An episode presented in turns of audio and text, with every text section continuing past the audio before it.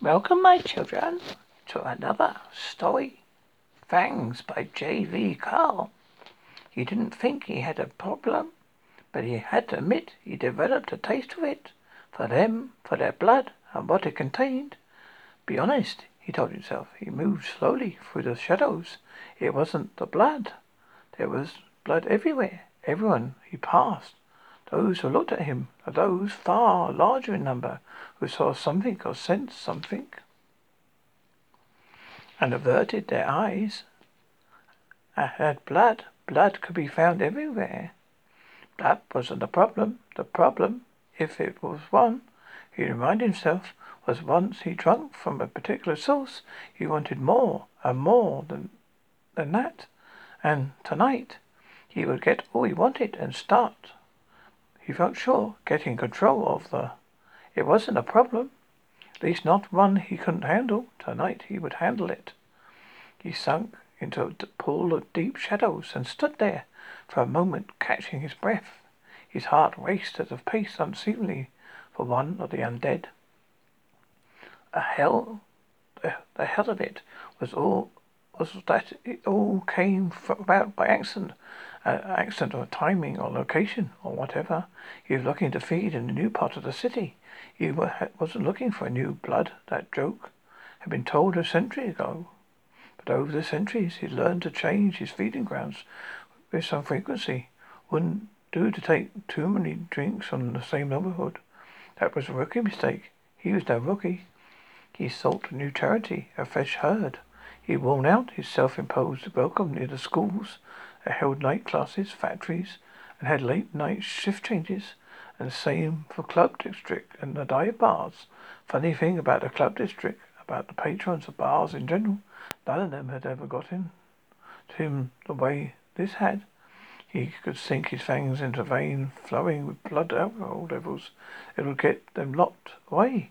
But even the, by even the most lenient of judges, Alcohol he consumed along with the blood had no effect on him.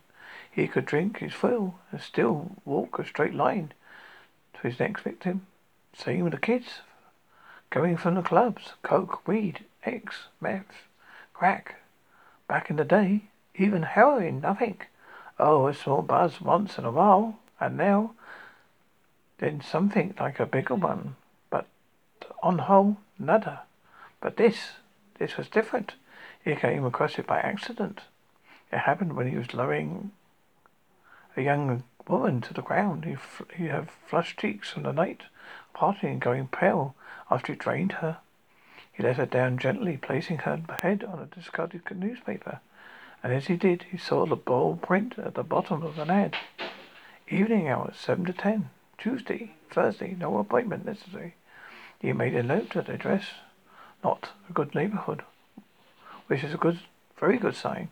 As soon as the sun was gone the next day, he began his surveillance. He didn't take long to add the place to his list of feeding grounds.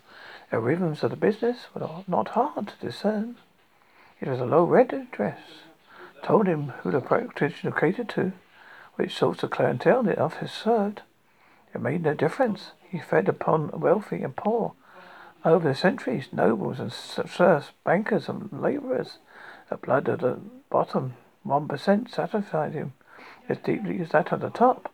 Besides, he told himself the night before his first meal, he spoke well of the clientele, and they would use their limited resources and time. If they were coming to such a surface at night, their days were doubtless filled with dead end jobs. He felt certain that they all dreamed of finding a job with benefits. If he had insurance, you didn't have to come to a place like this. Some of them probably left and went on to third shift jobs, working until dawn, like me, he thought with a chuckle. The night of the first feeding was cool, clear, and motionless. Moonless.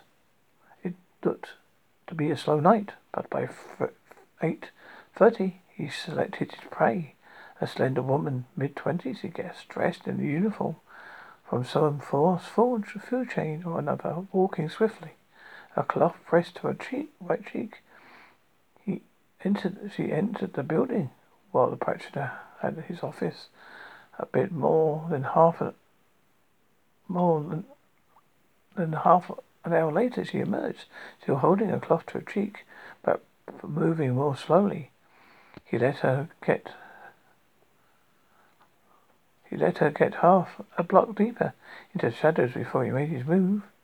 He looked at her quick. He took her quickly, one hand over her mouth, the other pressing her hard on the small of her back to tilt her backwards, bending her, sinking his fang into her throat. In the instant, the needle-sharp points was fully extruded. He knew from the first slip something was different. There was a tang, a hint of sweetness to her blood, a quality that flowed into him, along with nourishment, had seemed to reach his brain and cast him, not adrift, he is far much more self-controlled by that, but certainly afloat. It felt as though he was floating something somewhere above reality. He could see himself as he finished feeding, draining the last drops of life from the young woman. He was, he was stuck, and to be honest, touched by the woman's final gesture. She had not struggled. He saw a certain sleepy resignation in her eyes as he fed, but when he removed his hand from her, her as she died, she opened her mouth and slowly, almost strenuously, ran the tip of her tongue over her teeth, managing a slight smile as her life left her. After disposing of her body in a co- covert far enough from the hunting ground, he made his way back to the lair. The strangeness had come to, into him. If her blood lingered through his journey back to his sleeping place, he enjoyed it, savoured it. In fact, he never felt quite anything quite like it. Numbness and, and was none, nevertheless filled with awareness and sensation. He kept dream, dreamless. He slept dreamless through the next day and the next dreamless sleep in the century. First sleep, dreamless sleep in the century, and woke at twilight, refreshed and wanting more, worried, frightening the quality of being unique to the young woman, and it died with her He returned to his waiting place near the night office.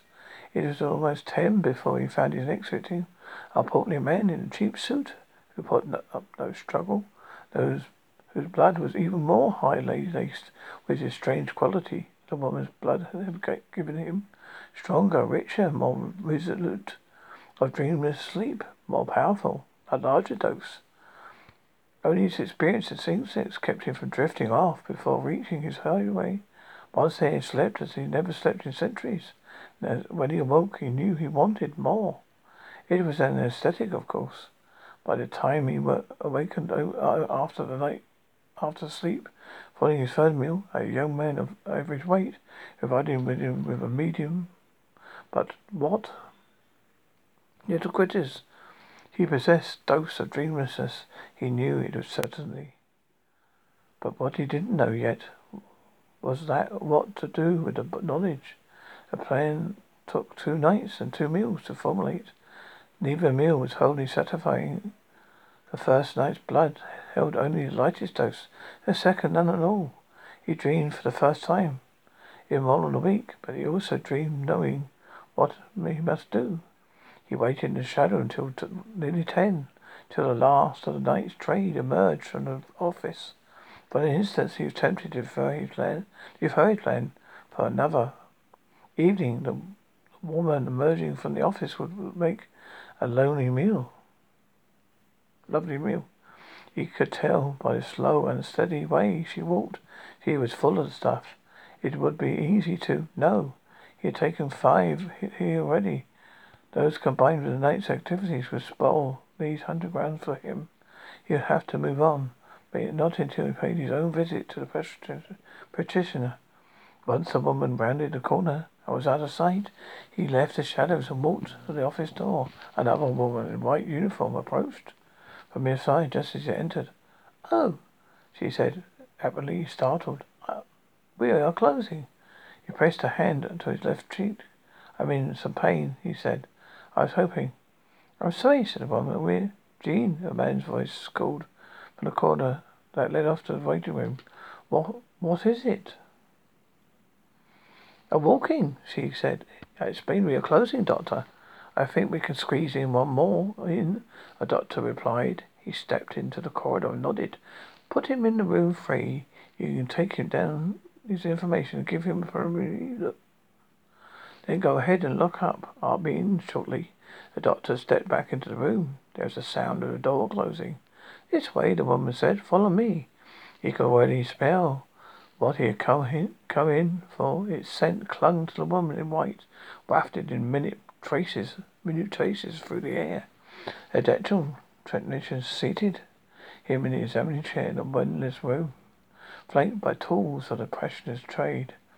A many armed mechanical assistant with its drills and brushes and attachments.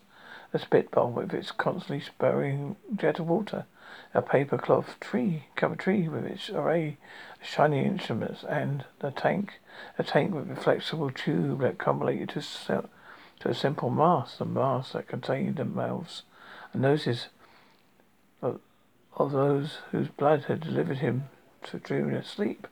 The dental technician leaned over him and said, Open, please. A scent of gas clung to her clothes, her skin, he could smell it even through the latex gloves she, donned for the examination. She breathed, uh, breathed, he breathed deeply and looked up to her. The technician's neck was long and graceful, a steady pulse showing in her throat. He felt his fangs beginning to extrude. Please open, she said again, quite firmly, almost wagging the long-handled dental medium at him.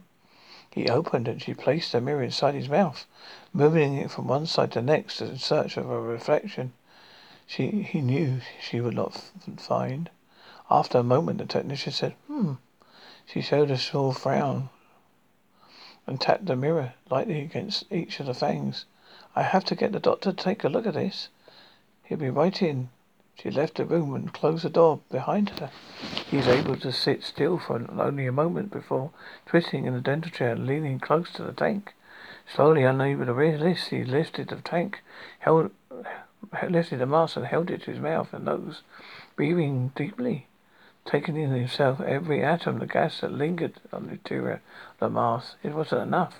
He reached from his right hand to, the valve at the top of the tank. He would twist a little more, a little, just a little, just enough to take the edge off it, but not too much.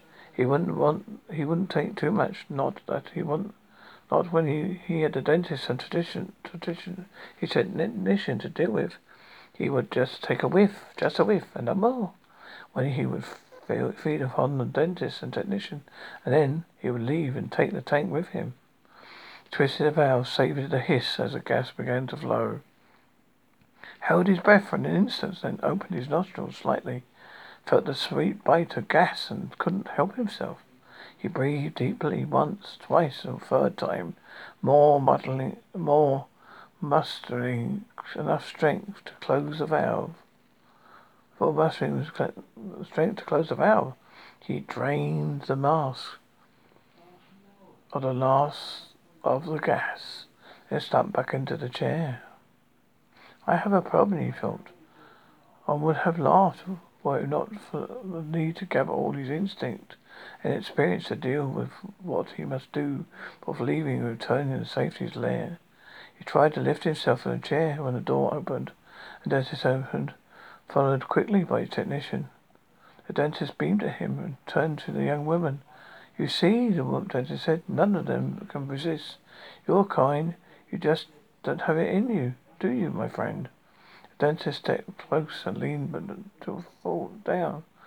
Can't move, huh? He said softly. Too bad. The door's made of silver. I have liked to have seen your face when you made that discovery, but not to be, not to be, not to be. In in the chair, the patient felt dreamless, calling to him, drawing him in. There was nothing he could do. You're my six, you know, the de- dentist said.